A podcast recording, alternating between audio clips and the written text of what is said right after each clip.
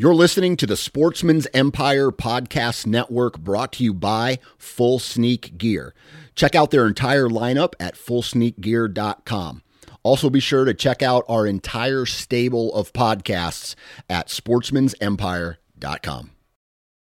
Transform the way you hunt with the all new base cellular trail camera connected by the Moultrie mobile app. Moultrie Mobile's industry best app gives you complete control over your camera settings, up to the minute updates from the field, and other interactive scouting tools on your smartphone or computer. Features like weather forecast, advanced species recognition, interactive maps, and a whole lot more. For more information and to make your purchase, visit www.moultriemobile.com.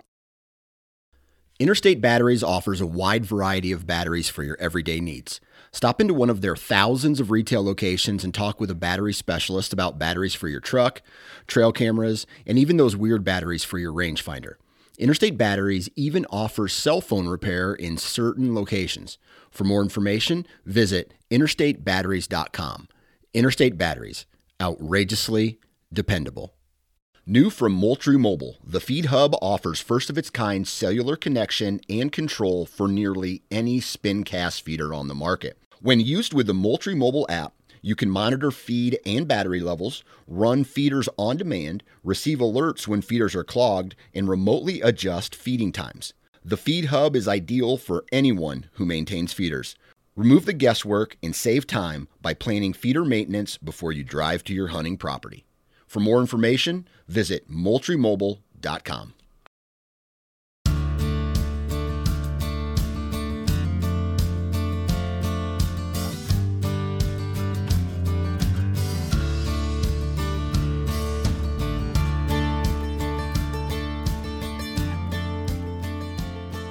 Hey, everybody, thanks for tuning in to this week's episode of the Pennsylvania Woodsman Podcast. I'm your host, Mitchell Shirk, and I hope you guys had a wonderful Christmas, and hopefully you're gearing up towards a happy new year. Um, I love the holidays. I love the Christmas season. I love this this week that we're in right now, but I can't lie. Oh, it's exhausting. We've been running ragged with, you know, everybody's family festivities. You know, my wife and I are still relatively young, so we still get together with um, with our with our cousins and you know our grandparents and aunts and uncles and stuff like that. And you're, you're just starting to mesh a lot of families together. So, you know, we had two weeks ago we had um, uh, an entire weekend. Friday night through uh, Monday night was family events, Christmas events with her side of the family, and then the, the, the Christmas weekend, you know, Saturday, Sunday, and Monday was Christmas events with my side of the family. And you just we're just running all over the the Tri County area, and I'm I love it. I love my family, but with two young kids, it just it gets exhausting. So. Uh, it kills me to say this. My, my parents asked if I wanted to join them at our cabin this weekend for the New Year's. And I'm like, I just want to stay home. I just want to stay home, clean the mess up that is my house because, man, there is stuff everywhere. Christmas gifts everywhere. Um, just clutter. It just looks like a bomb went off in certain places of the house. So I think it'd be a good time to recharge the batteries, have some time off, and just try to get things back into working order here as quick as we can and uh, I, not going to be any New Year's resolutions for me. I'm not a big fan of the New Year's resolution. Uh, I know the statistics always say that a lot of New Year's resolutions don't even make it through January, and most of them are done by February. Um, a lot of changes that you want to make, you don't have to make them because the calendar starts over. You can make those changes anytime, and I'm trying to work on those kind of things any day of the week. Um, whether that's just what I'm eating on a day to what I'm put in front of my uh, in front of my eyes and, and trying to uh, better myself as a as a person, as a hunter, as a father, as a husband, and uh, you know whatever's going on in your life. I hope that uh, I hope you're taking the time to uh, d- do all the things that keep your priorities in line. You know, I said my, my prayer that I'm I'm praying for is to keep my priorities in line or reevaluate and readjust and, and make sure my priorities are just kept where they need to be. Um, I, I feel like it's easy to get caught up in the chaos and just want to be doing everything for me when in reality there's just so much more.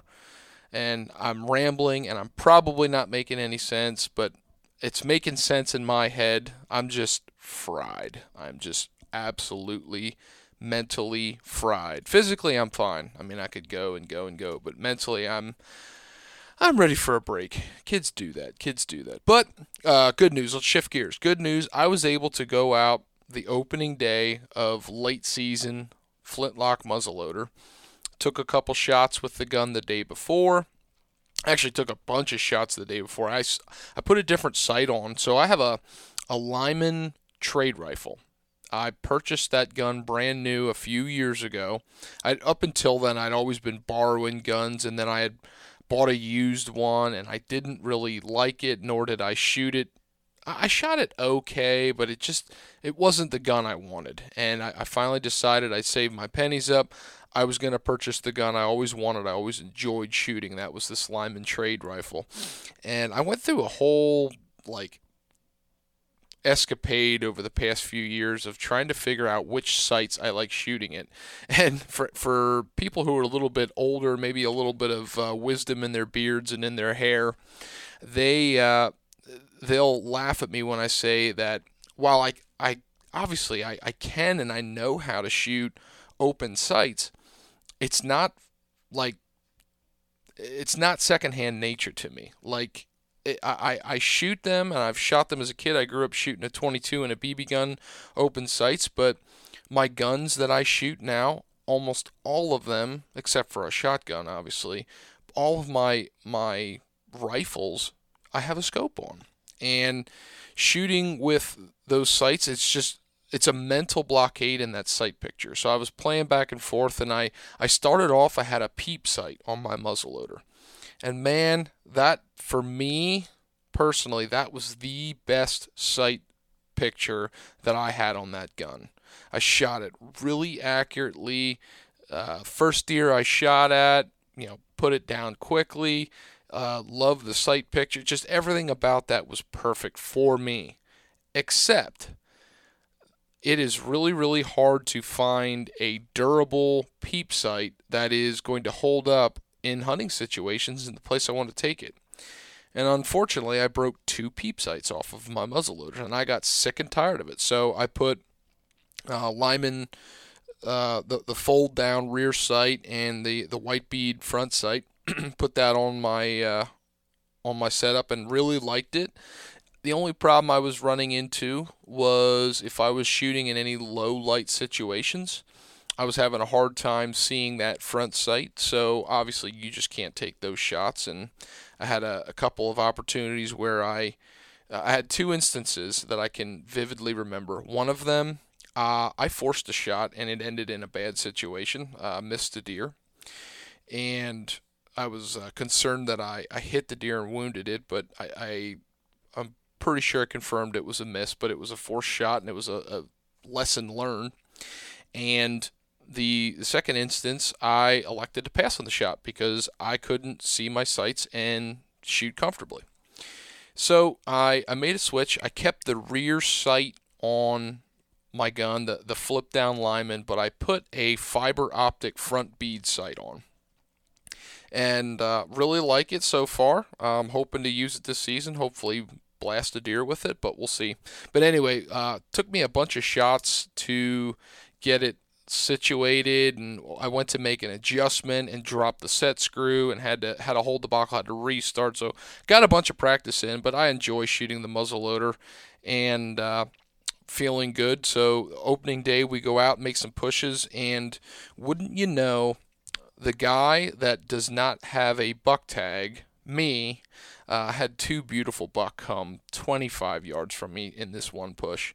Uh, one was probably 100 to 110 inch eight pointer, really nice buck. The one behind it, was definitely a nine pointer. He might have been a 10 pointer, but he was easily in that 120 plus class. It was a really nice deer, really nice opportunity. One of those golden opportunities that if you wanted to shoot a buck with a muzzleloader, it would have been everything you dreamed for. And I got to watch him go by, and I was it was exciting. And saw some other deer, just no shot opportunities, and that's been it. So I'm hoping that this weekend over the New Year's. Um, I'll be able to get out, and I know the the final weekend we have a, a camp gathering. Got a couple guys getting together at camp, making some last uh, last hurrah drives and and some good camp camaraderie and fellowship. So I'm looking forward to that. But we're it, it always comes by way faster than it gets here, guys, and we're we're into the we're into the end of it uh, especially for deer season. But there's still some good opportunity. There's a lot of trapping opportunity out there. There's waterfowl seasons, and there's also small game seasons. And this week, we're going to be talking about just that. We're going to be talking about some of the small game hunting opportunity, but we're mostly going to be talking about some of the science and information behind some of the small game species you don't typically hear about. And one of those species would be snowshoe hare, the Appalachian cottontail, the eastern fox squirrel. Yes, those are all things that we're not too accustomed to talking about. And uh, we're going to be talking a little bit about a threat that poses on our rabbit population, our cottontails, our snowshoe hares, everything that we hold in the state. And that would be rabbit hemorrhagic disease, which uh, sounds uh, sounds exactly what it is. It's there's there's some similarities, and I'm not going to get into the details of it because our guest does a way better job of explaining it than I do. But there's uh, there's definitely some similarities in what you've heard of other hemorrhagic diseases, and uh, our our guest this week is Emily Boyd, the small mammal biologist for the Pennsylvania Game Commission, and this was a great opportunity. She is again, I feel like everybody I've had the fortune of talking to that works in our state agency is brilliant beyond their ears. They're they're they're way smarter than the guy that's interviewing them. And I really enjoy getting everyone's perspective on there. And you know, every every single one of those state employees has the same thing in common. They are down to earth people they love the outdoors. They love hunting, fishing, and trapping, and they're trying to do their job to the best of their ability to support conservation, hunting, trapping in the state of Pennsylvania. And you know this conversation is no, but so it's it's definitely a little bit of uh, some science information too. But there's uh, there's some there's some things to keep uh, a lookout for, keep on the horizon as things like hemorrhagic disease in rabbits expands. It's not a matter of if it comes, it's a matter of when and what does that look like for the hunting community. And we're going to be talking a little bit about some specific snowshoe hare stuff. If you're listening to this episode talking about snowshoe hares, um, this episode drops on Friday, and you've got Friday and Saturday yet if you wanted to go after snowshoe hare in Pennsylvania. There's a week long season between Christmas and New Year's. And uh, unique unique hunting opportunity. Um, so hopefully this uh, this episode gets you fired up and, and you'll learn something new. And with that, hey, let's get to this episode. And if nothing else, have a happy new year, guys. Thanks again. All right, we are rolling, and this week I have another another guest from the Pennsylvania Game Commission, and we are speaking with Emily Boyd. Emily, thank you so much for hopping on. Thank you for having me.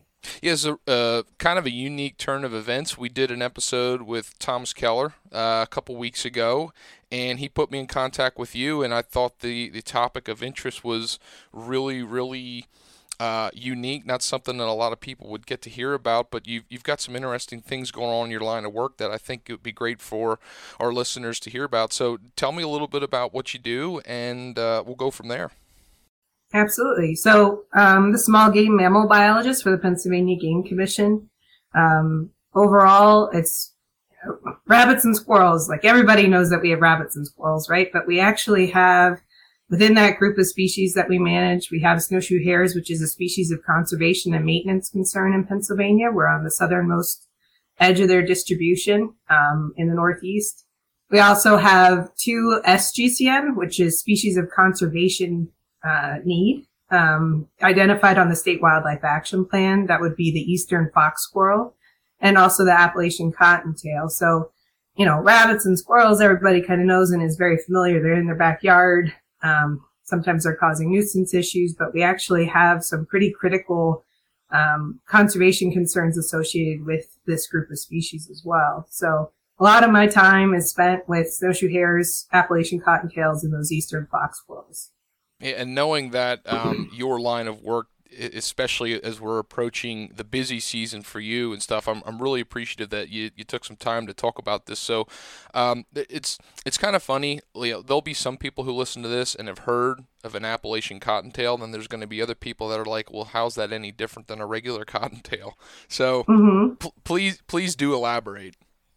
Yeah, so in general, um, Appalachian cottontails actually go by a couple of different names uh, here. Uh, woods uh, um, hare, um, blue bellies. It, it's one of the one of the biggest concerns with them is just a general lack of knowledge. Um, between eastern cottontails, which is your backyard bunny, and Appalachian cottontail, uh, Appalachian cottontails are going to be more your big woods, higher elevation, um, different habitat needs than your eastern cottontail. Although we do find both species in the same location, which was kind of a surprise as we started to look into and, and find out more about the Appalachian cottontail.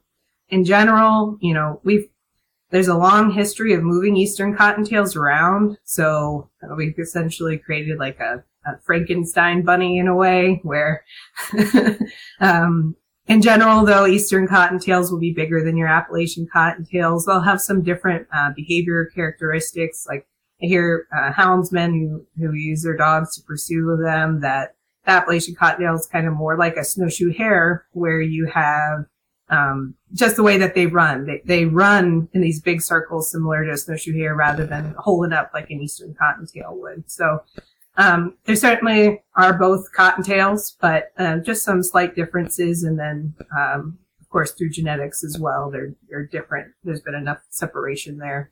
Right, and we got uh, you know I just pulled up the the small game seasons that we got going. We've had uh, seasons varying for for squirrels and rabbits. Uh, you know, squirrels opened in September, rabbits opened up uh, around October 15th, and we've got you know seasons that are going up through uh, today. As we're, we're recording this, the 23rd is the the last day, and we always take a break for Christmas, and we open right back up after after Christmas the day after on the 26th, and then we go into February for small game. But uh, you, you had you'd made mention of, and I'd like to to dig into it a little bit, is the the hare side of things. Is we have a, a short season after Christmas only for for snowshoe rabbits and varying hares, and uh, that that's a really unique opportunity. And I really don't know a lot of people that take time there to go and chase hares. It's it's a unique thing. It's it's a yeah it it, it is flat out unique that we have that opportunity. Um,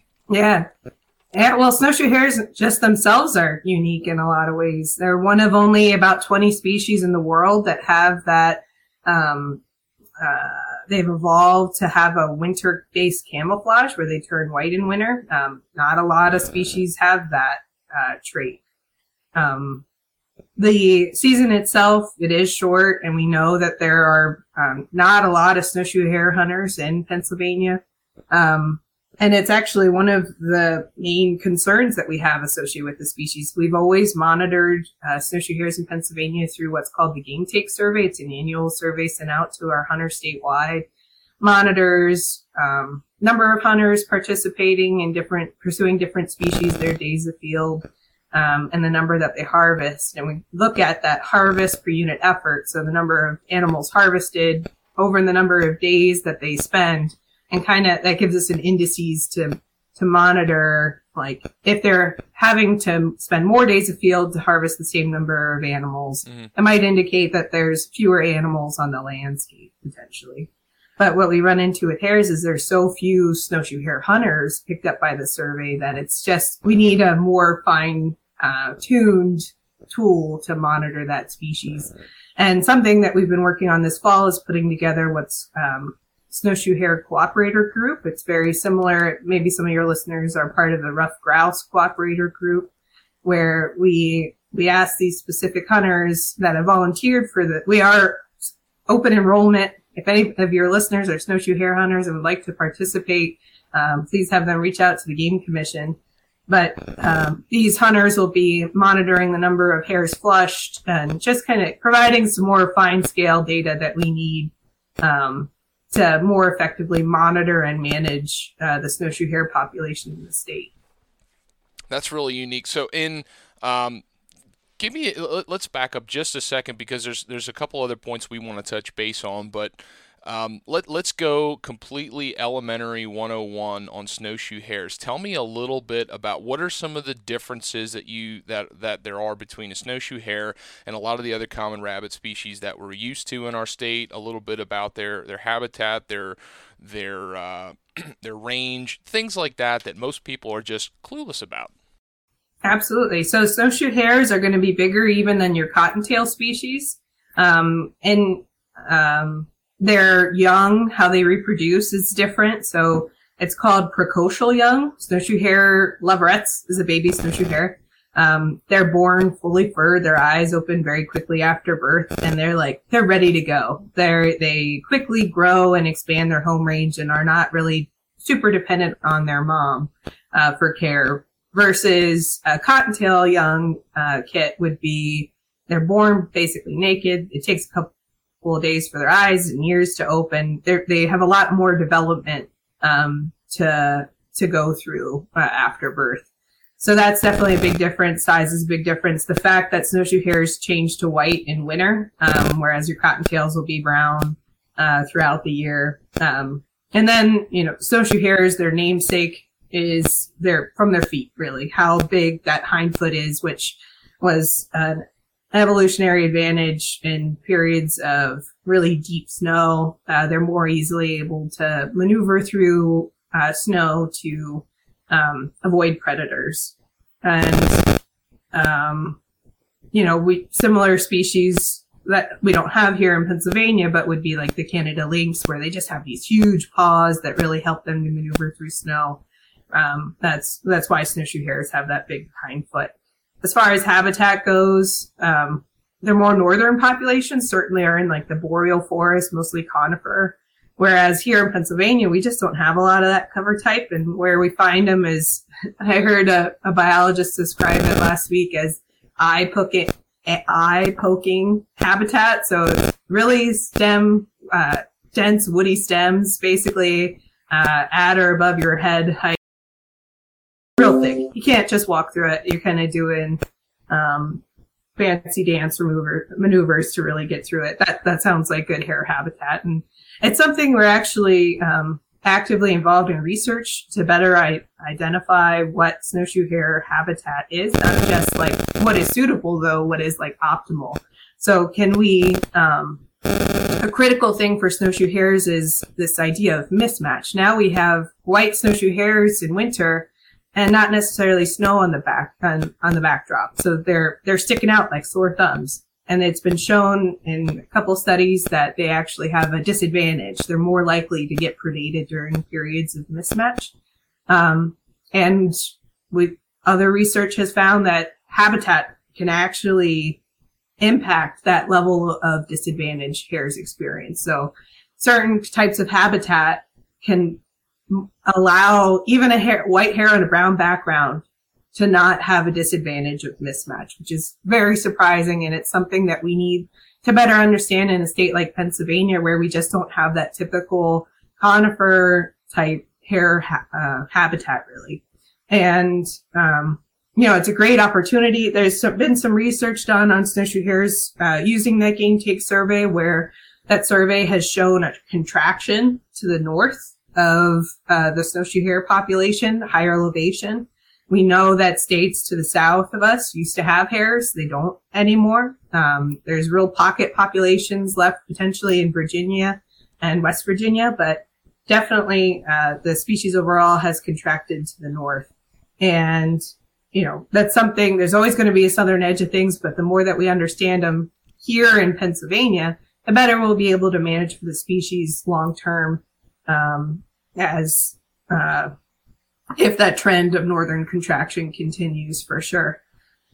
Um, something so I'm, I'm that, curious, uh, not to cut you off there. I'm curious. So you were talking about uh, the the habitat that um, you kind of see transition, kind of like eye poking habitat. So like the, the the the first thing that comes to my mind because you know as a deer hunter in some of the places I hunt in northern Pennsylvania, we have a lot of um, heavily managed timbers and shelter cuts and, and stuff like that. So is are are those it, to your knowledge, is that a benefit for snowshoe hares, or is that just an, inconclusive uh, thing at this moment? Yeah, so especially tying into that disadvantage of mismatch, habitat management is the number one way that we, especially as a game commission, as a natural resource agency, can manage to benefit that's the species like a snowshoe hare. They really can benefit from these early successional habitats that we create through timber sales or um, timber cuts or uh, prescribed fire, other types of disturbance that we can introduce to the landscape, um, and really increase that stem density regeneration that comes back. So, um, but something I just wanted to cover.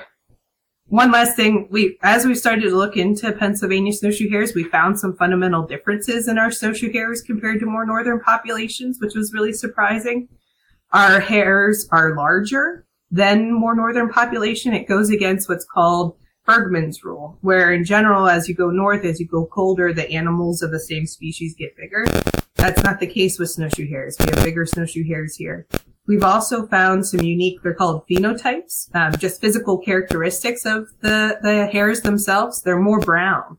Um, their coats, uh, those guard hairs that turn white, transition to white, they are less dense. So inherently our our native snowshoe hare is more brown, but also to some extent we're picking up these um, more. They have brown eye rings, brown ears, brown feet to some extent, and we've even documented um, a small percentage of our hares are fully brown in winter, which was a shock. Like we had no idea that we would have something like that here in Pennsylvania, and in fact.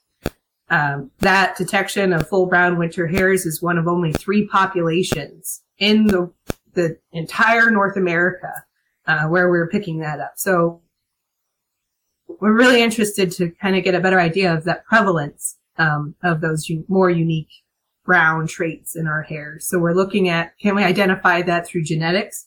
Um, before I think we started recording, we t- started talking about some genetic analysis that we're running on fecal pellets, uh, rabbits and hares defecate at high rates, so they leave behind, they're cryptic in general, but they leave behind some good sign uh, that they were present, and that's easy enough for us to go out, collect, and analyze the DNA from. So um, we're using some cool novel approaches uh, to better understand our hares in Pennsylvania, but it's yeah. an exciting time to work with the species. Sure. I think that really transitions well into that next part because you know the, the the premise of what we wanted to talk about is some of the the research that you're currently working on and some of the the concerns that our listeners really don't have any idea the the, the potential concerns, but um, you know, you know knowledge is power in making management decisions and trying to, to better those. So I think now is a great time to transition into what does the what does the next few months look like um, in in your line of work to trying to and, and,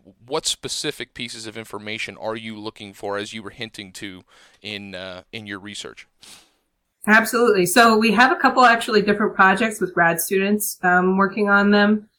Um, and we'll be out during the winter looking for fecal pellets because that's the time that the DNA retention in those pellets is the best. So that's when we're trying to get out there and collect some samples um, we have one project that is um, going to be um, a follow-up study to something that was done about 20 years ago, where we're actually doing field-based um, assessment of the distribution of snowshoe hares in Pennsylvania to see. You know, we have the game take survey data that's definitely valuable, but we we have such low participation, or it, it detects so few snowshoe hare hunters that we really need a different indices. So we're using a field-based approach where we're getting out to um, areas. the same similar approach was applied about 20 years ago across the northern tier of Pennsylvania. We're going to be looking at can we detect snowshoe hares? and has that those has those areas that we detect snowshoe hares changed in the last 20 years or so. Definitely, um, pretty big critical question. If we can, it'd be great to tie in. If we have enough success with that first year of that project, we're going to try to pick out spots where where we retain them versus where we might have lost them. Um, also, through the power of the genetics, we'll be able to look at like how connected those populations are, which is a critical um, issue, especially on the southern on the edge of a species distribution where you get into big concerns with fragmentation, and especially in a state like Pennsylvania where they're really sticking to our higher elevations we we have found snowshoe hares surprisingly in all three of uh, the game commission has three southern regions regions across the southern part of the state. We have snowshoe hares documented in each of those regions. We didn't know that we had that because the game take survey wasn't picking them up. But through genetics we were able to detect them but oh, in for thinking about like i'm from harrisburg. I'm fairly familiar with the ridge and valley. If you wipe out snowshoe hare population connectivity on a ridge and you have a population to the south that, that it can't really functionally um, spread genetics and you run into all kinds of population concerns when you get into really isolated populations more vulnerable to disease um, et cetera et cetera. Lower reproductive rates et cetera et cetera. So um, that's a that'll be a really amazing project. And we'll also be um, the second year that project will be looking at like what are the factors on the landscape that influence the connectivity of snowshoe hare populations? Um, how readily do they in which different habitat types do they more easily disperse for example? Um, are what level of roads are an effective barrier to genetic dispersal rivers um, so really valuable information coming out of that study. We have another study that's more broad uh, for lagomorphs. I'm going to slip into it. I'm, I can't help it, but it's basically rabbits and hares.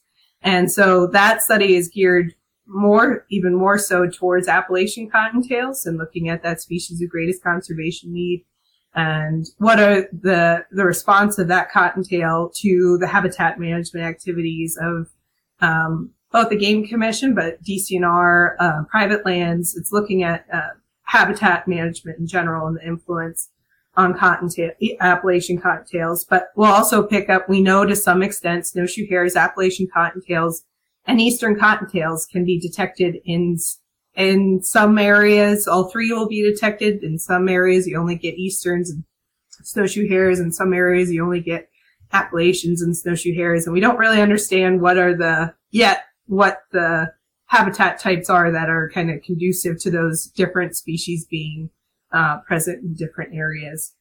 So that, and with that project, we're actually fine tuning some of our um, genetic analysis processes to make it a, a cheaper um, way moving forward that we can continue to monitor and research uh, these species in Pennsylvania. So yeah, that, that's a pretty quick overview. it's, it's, a quick overview. Um, there, there's a lot of information to digest, and, and anybody who is not science minded, they're, they're, they're probably like, oh my gosh, what in the world is she saying? And, and, and trust me, I understand that. So the the one thing that I, I think if if you would like to uh, is uh, kind of go into threats and concerns. Um, and, yeah. and, you had made mention of something that uh, our fellow deer hunters have probably heard about, and that's that's hemorrhagic disease. You know, a lot of deer hunters are familiar with. Uh, EHD, epizootic hemorrhagic disease, or blue tongue and stuff, and that's very common in the South and parts of the Midwest. And we've had cases in, in Pennsylvania here in recent years um, I believe, of blue tongue.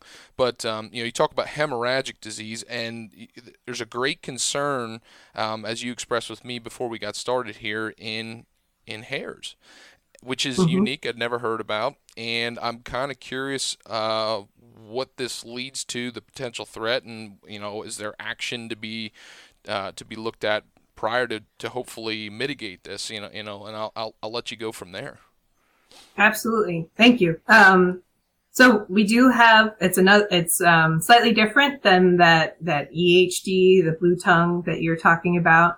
We have rabbit hemorrhagic disease, and rabbit hemorrhagic disease has been around for some time, but kind of similar to like the flu vaccine you might get in the every year. They kind of pick out different strains of that flu to put in the vaccine. They think they pick out the ones that are going to be most prevalent. There's this uh, strain of RHD, rabbit hemorrhagic disease virus, that has been shown to infect both domestic and wild uh, rabbits and hares, and that is a critical concern. And starting in around the time that COVID took went crazy, there was an outbreak of this new, um, not new, but new to North America serotype um, type of that virus, RHDV2, that uh, has effectively now spread from the southwest part of North America of the United States throughout almost the entire western part of North America into Canada, Mexico. It's actually now been declared endemic. The virus is not going to go away. And why we're concerned about it's not yet been detected in wild lagomorphs in Pennsylvania, but because it can go from domestics to wild, uh, we're really concerned that we had a domestic detection actually in August of 2022 um, in Fayette County. And what this virus does is it has, uh, it can spread easily, uh, directly from rabbit to hare or rabbit to rabbit, but also indirectly. You can, if a rabbit has urinated or defecated in an area and your boots step on something that's contaminated with RHD, you can then spread it to new locations. Uh, wow. Same with cages. Um, it's not a zoonotic, so it wouldn't like if your dog picks up a rabbit that might have had it or something like that. It wouldn't spread to the dog, but the dog then has some of that contaminated virus on him or her and could spread it easily. And it has a short, so it spreads easily, uh, both directly and indirectly. It has a short incubation period. So within three to five days of infection, 70 to 80% of those individuals, uh, rabbits or hares that are infected with it will die. And so it certainly has dramatic population level impact potential. And we don't really understand, and it can go between domestic rabbit, your eastern cottontail, your snowshoe hare, and your Appalachian cottontail. All the rabbits and hares that are native to um, North America, uh, including Pennsylvania. So it's going to be really nasty. And when you have uh, Appalachian cottontail snowshoe hare have pretty considerable conservation concerns already associated with them, habitat suitability, connectivity, um, snowshoe hares have mismatch. Appalachian cottontails, there's potential that they might be hybridizing with eastern cottontails just because of how artificially the two species now overlap in the wild. And now we have this potential risk of disease uh, that has very dramatic population level impacts um, that'll likely be associated with it. If you don't mind, I wouldn't mind taking a step. And back. for now, it seems like the West it's it's kind of stalled. So, sure. Yeah, it, if uh, if you don't mind, I wouldn't mind. T- you talked about um, threats to overall populations. And we're, we're talking about um, RHD, and I want to elaborate a little bit more on that. But as hunters and sportsmen, you know, there's always a ton of concerns that, that we have, and some of them are valid, and some of them are probably misinterpreted in our in our sightings when we're out in the field. And mm-hmm. you know, the the concerns of population, you know, I think about uh, small game in general. I, have always heard this. Uh, I've heard a lot of people uh, make mention of the differences in predators, um, as far as having more predators now than we did 20, 30, 40 years ago. Um, but you had made mention of, of habitat, and our habitat is definitely way more segmented now than it ever has been across our landscape. and uh, there's there's probably a ton of other features. I'm like so so highlight some of those things that as a biologist you real like are the main concerns as far as population dynamics in, in the species of hares across the state um, is there are there things that we can be doing you know about it or be concerned about as uh, as as hunters and, and sportsmen um, and, and which which ones are out of our control and I, I think that kind of will tie into um, going back down the road of, of RHD and, and maybe the research and understanding of that that potential threat that we have. so, okay, so small game mammals in general, they have this group of species has a high reproductive rate in in any given area and any given species that I've been talking about here today. But the survival rates of those young and that recruitment potential is directly impacted by habitat. Mm-hmm. And and I think that that what I was talking about before, where different habitat types actually influence that degree of disadvantage in a snowshoe hare and mismatch, really speaks to that. It's not the abundance of predators, the types of predators, it's the habitat that influences their survival. So some of these like hares and cottontails, they're more into that really thick regeneration. So early successional habitat. A species like fox squirrels, um, they actually need the opposite. They need um, mass producing trees, oak, walnut, hickory, um, but with a relatively open understory. In fact, like park-like woods where you just like want to take a stroll through the woods. You don't have to um, mess with laurel or anything really in the understory. Um, so it's almost like the opposite, but they're unique and without management um, can really habitat management can really benefit um, these different species. So that I think habitat overall the main concern. It's what we're I'm focused on in managing the species. You know, we have that you mentioned earlier about the cottontail and squirrel season. Their hunting seasons in Pennsylvania are some of our longest running seasons. Um, not as concerned about human induced mortality, predator induced mortality. It's the habitat that we're really concerned with with these species. Um, with a disease like rabbit hemorrhagic disease. I think we don't have it yet in our wild populations. When we do, it's going to be almost impossible to manage. Mm. I think that there's some best practices though that, you know, certainly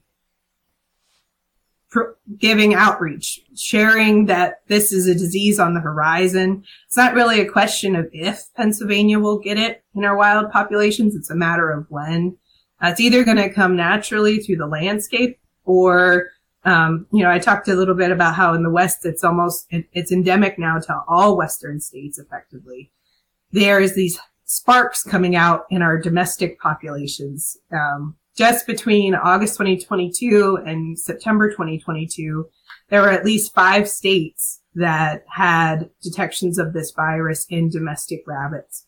Fortunately, it is not broken out into the wild populations. Uh, we hope to keep it that way, but definitely the threat of that virus, it's, it's humans that are going to be moving it most, um, the greatest distance. So in the meantime, some best practices we can do is just think about how we're, if we're going, if we're bringing in materials, um, potentially from an area that has RHD. So anywhere west, and that would be like, so this domestic rabbit facility was happened to bring in some alfalfa that uh, came from an area that had RHD.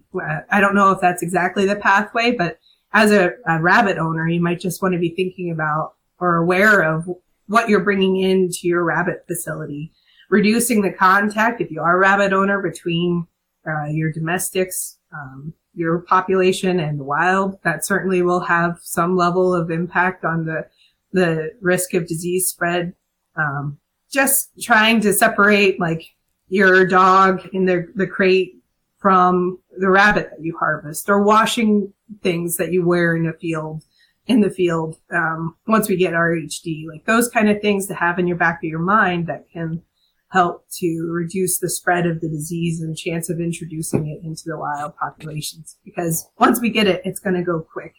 Um, and just kind of start to think about those best practices in the meantime we do actually have, um, your listeners might be familiar with the C. chronic wasting disease disease management areas. Right. Once, once we had um, this detection in the domestic uh, rabbit population of RHD, uh, the Game Commission did initiate and develop the first RHD disease management area um, around that that uh, detected uh, population. So um, Fortunately, so far, it seems like that virus has not spread into the wild lagomorphs in that area, but within those RHD DMAs, um, we have certain restrictions on the movement of wild lagomorphs, certainly living. Um, and we also even like exporting of rabbit meat is you have a chance of spreading that virus, but it's very low. And if it's a hunter, they likely are going to be consuming that meat. Mm-hmm. So there's like an end point. It's not just going out onto the landscape.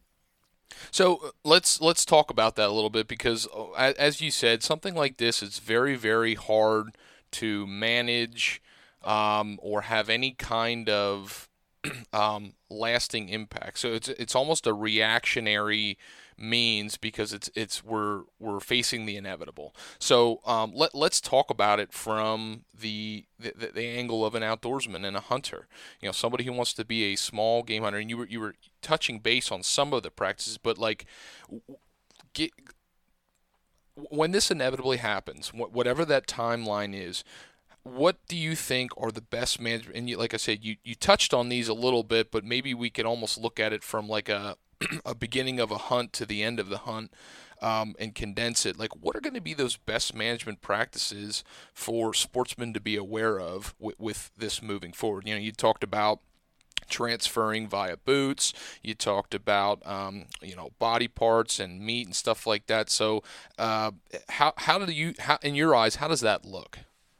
So especially with the hunting um, uh, population, it would be you know, washing your clothes. If you're in an area where we have an RHD DMA, washing your clothing. It would be disinfecting your boots. It'd be, you know, being aware of what you come into contact with and trying to like, if you're field dressing a rabbit, um, I should mention that once RHD gets into the wild, the likelihood of harvesting, a hunter harvesting a cottontail with RHD is going to be low, most likely because of how quickly or how short that incubation period is. And it's, I mean, it's never recommended that hunters consume sick looking wildlife. That's just, um, making sure that, you know, it, hunters are cooking the meat to the appropriate temperatures. These are all practices that are just good practice in general um, but with RHD, it's kind of expanded to trying to field dress on um, surfaces that can be easily cleaned so that you just reduce the risk of spreading that um, virus further.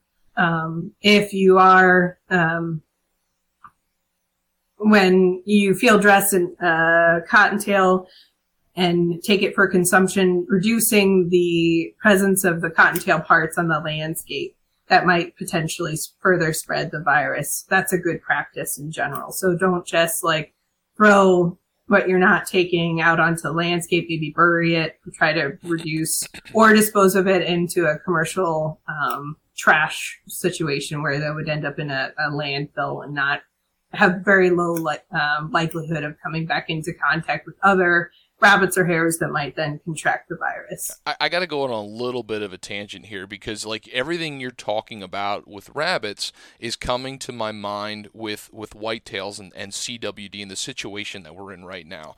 And uh, I, I got to go on a little bit of a tangent because I know so many hunters that uh, kind of poo poo the standard procedures when hunting in those uh, disease management areas and how you're supposed to manage that and, and then you know whenever uh, you know someone like yourself or somebody in a state agency or a researcher is talking about what we do know about these diseases and and these protocols are coming up with from from a hunter's point of view they sound like that sounds ridiculous. That that sounds absurd. That's that's extra work. That's an extra headache blah blah, blah. And, and people get really um, negative and and and, and I, have seen so many cases, and it, it's so prevalent with whitetails because it's such a, a, a, popular thing. But what I would like to emphasize is um, while some of these measures may seem extreme to a hunter or a sportsman of some sort, um,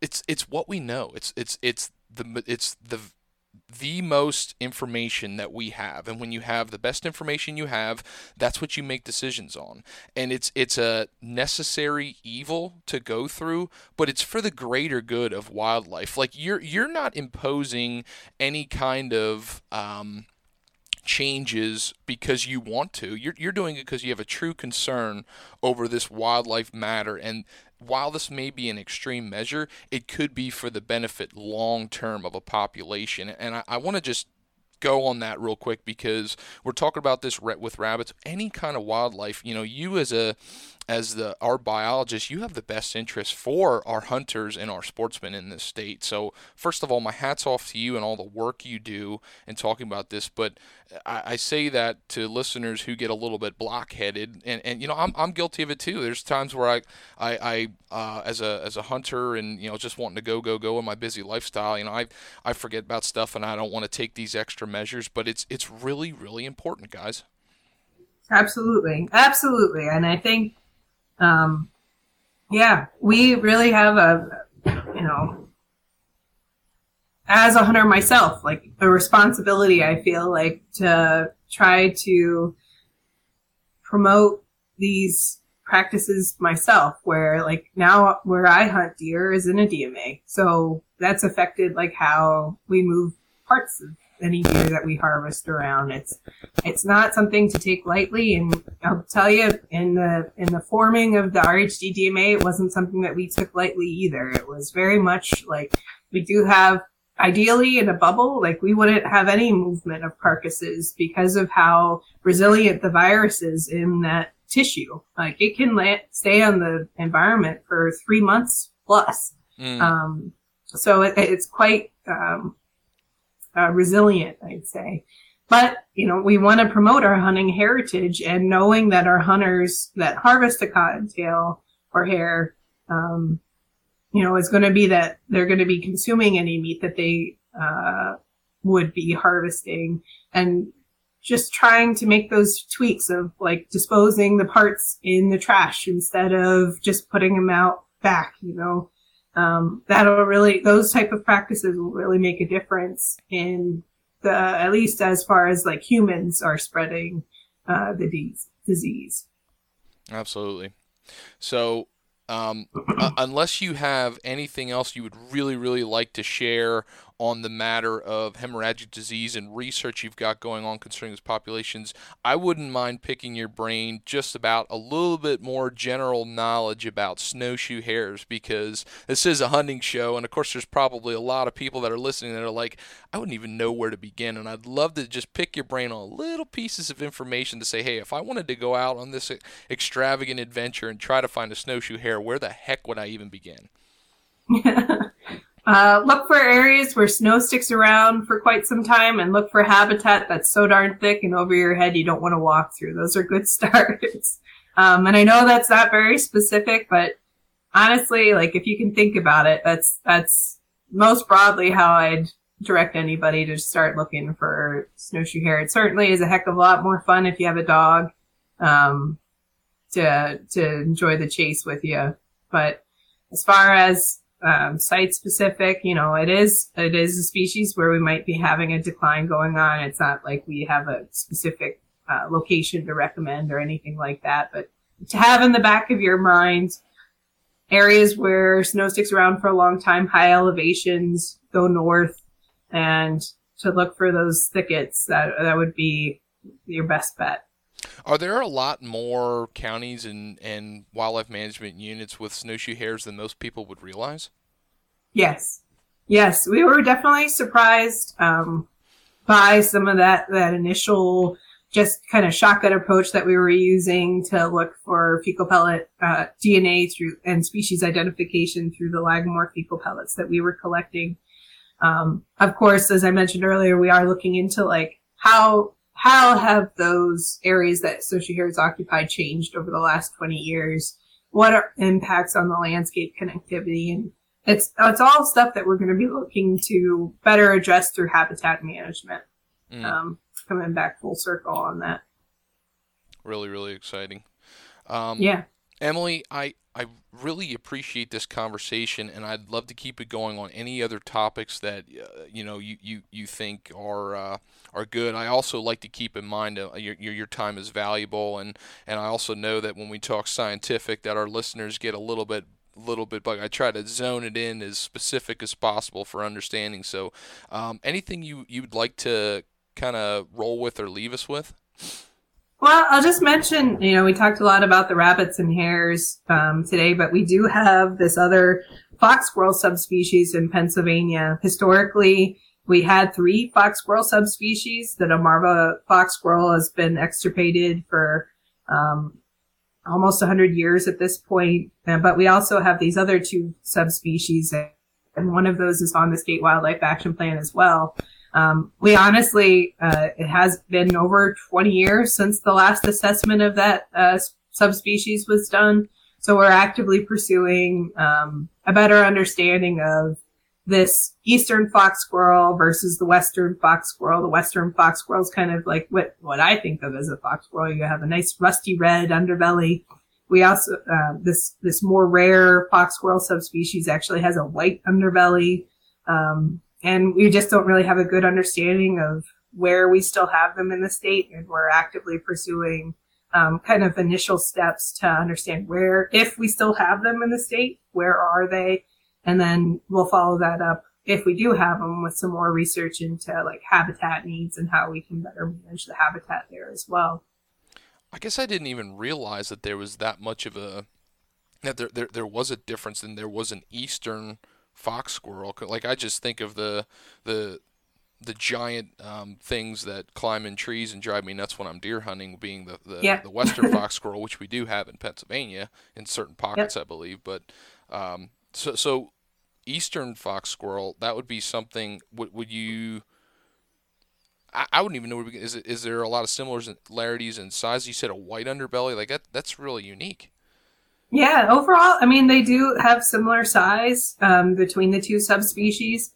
And all we have really is anecdotal evidence that suggests that um, uh, that red belly subspecies, it's called Sciurus niger uh, rufiventer, has been spreading eastward and into areas that were historically occupied by that eastern subspecies, um, which would be Sciurus niger vulpinus if anybody wants bragging rights or to maybe I drop a little Latin on on your listeners. But um, yeah, we we all we have uh, the biggest threat to some of these species are knowledge gaps. We we we don't know. Right. Um, but we're working to find out some of those critical questions that'll lead us to better manage um, the entire group of small game mammals in Pennsylvania.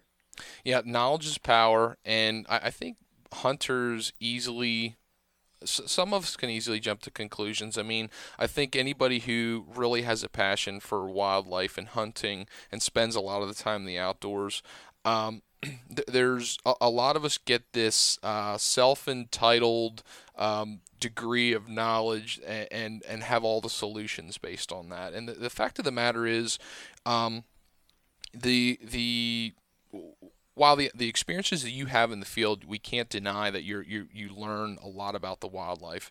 Um, but you're usually our our hunting areas and, and places that we go are such a small fraction of the landscape that it, that encompasses the, the state borders and making uh, accusations and, and major decisions based on those hunting observations are, are just inaccurate and a lot of people really don't they don't realize the amount of time, manpower, and money that goes into trying to find out some of the things that you are working on as a researcher to have that better information. And uh, again, my hat's off to, to everybody that works in the state and, and does this hard work, this research. It's a lot of groundwork. I mean, you're, you're probably going to be going pretty crazy here for the next few months in uh, in mm-hmm. your field work. I mean, I, am just curious, like what what does the average day during your busy season in the field look like from from the start to the end?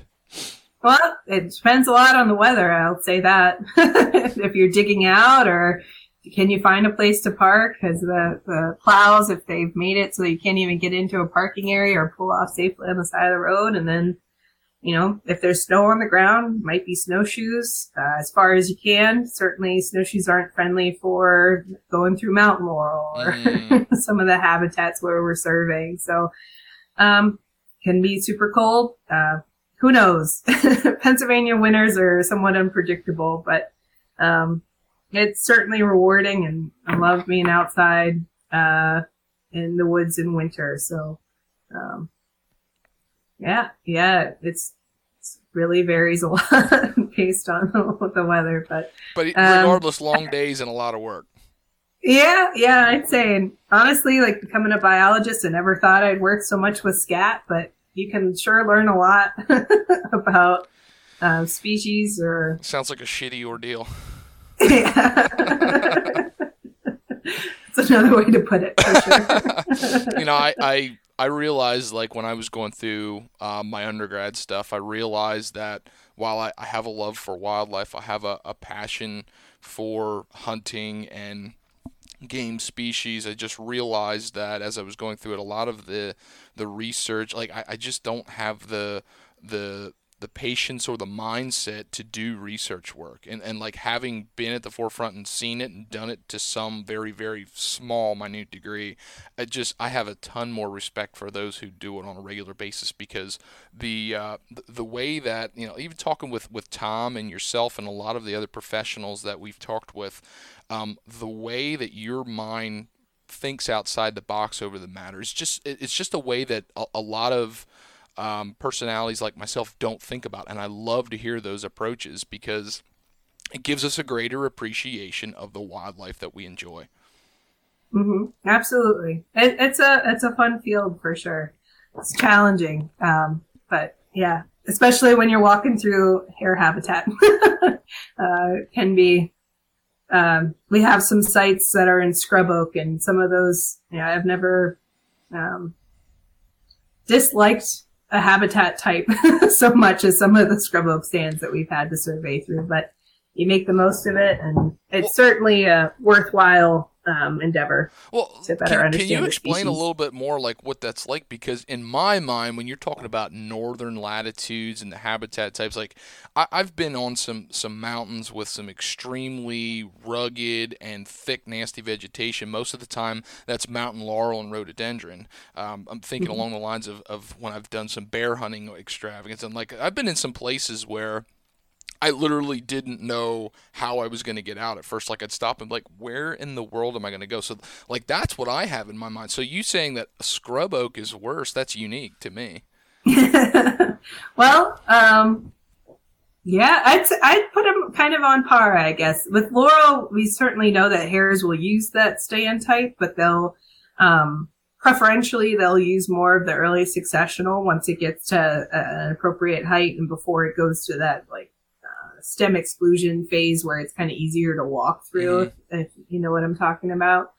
But um, yeah, really thick laurel, really thick rhododendron, um, depending on what else, like just how thick it is um, and what food sources might be there. There'd certainly potentially be, you know, a hare present in there. We found them in more areas than we were thinking that we would, but again, um, exactly like what what would be a population density in a cover type like that um, a stand type like that. That's those are kind of more the questions that we're we're looking to to answer with the work that we have going on. Well, well, sure, and I guess one of the things that comes to my mind is like most popul all almost all populations of of wildlife are, are clump dispersal. There's not a lot of uniform dispersal across populations, and you know I, I run into situations deer hunting, bear hunting, whatever, where yeah you you go through.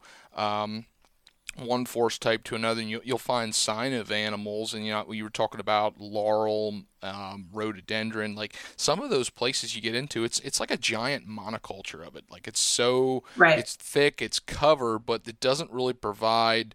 Um, like it's a, it's a type of cover, but there's other types of covers when you're talking about um, thick stemmy cover. That's that's a little bit different side cover versus like the aerial overstory of mountain laurel and rhododendron and like those those monocultures like they don't in my mind I don't think they would provide a ton of food.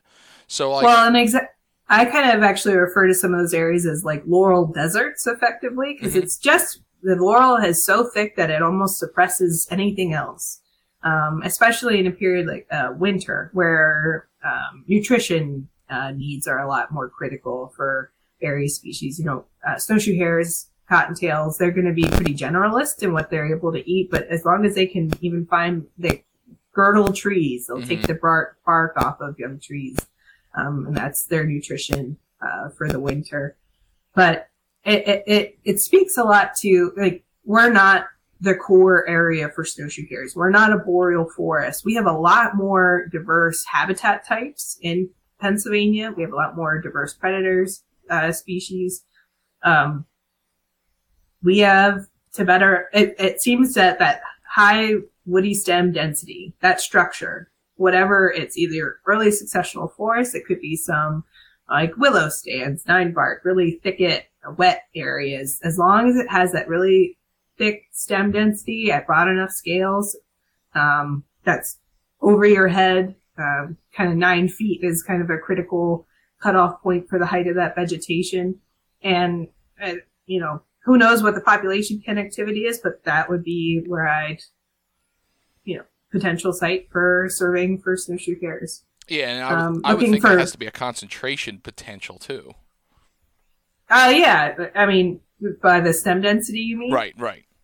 Yeah, yeah. So it's, I mean, it's for how I would describe it, just for the general public to find it approachable. It's so thick that you don't want to walk through it. Yeah. Honestly. Um, yeah. So just think like young aspen stands. Um, yeah. Not fun to walk through type stands. I've been on plenty of cases uh, where doing deer drives over the year where we're walking through places and uh, yeah, there are places that we necessarily don't want to go through, and you come through and we, we look like we fought a, a wild cat or something. Um, I, yeah. We did some deer drives this year in some some thickets, and I, I had a group of people that I was the one that, that was the the lead ringer of this whole escapade and they're going through and I'm like man these guys are going to be cussing me out to no end so uh, uh, when you're talking about this that's like hey that like I wonder if those areas have any signs of of snowshoe hares like it's just something that I wouldn't normally think about but it interests me. Yeah yeah yeah and it's definitely worthwhile like when we're talking about the the science-based approach we have like transects kind of a uniform um, distance or time that we're surveying a stand. But without, I'll tell you what, without some of those transects that are almost a line uh, through a stand, some of those stands are so hateful that I wouldn't make it through if I didn't know that I had to make it to the other end for the sake of the, the study that we're completing. So, um, it's definitely more than just a walk in the woods, but, um, it's like exactly you got to have some determination because i've hunted with people where like you're you explain to them what we're going to do and i have the mindset like i don't care. I'm i'm in pursuit of this and this is what i want to do and there's people i don't know stinking way i'm going to do that. So you know translate that into what you're doing for your line of work. Like you got to have a mental determination to do that because it is not a walk in the park like when you were researching any wildlife you were in the thick of it you're in where they are it's not, not, not where humans were designed to be. It's where the, the hares and cottontails were designed to be. So. You betcha. Emily, um, really uh, appreciate your time. Appreciate everything you had to share with us today. You're welcome back anytime. Um, Thank and, you. And Thanks so much for the opportunity. Absolutely. Um, hey, Merry Christmas and Happy New Year. Merry Christmas to you all as well.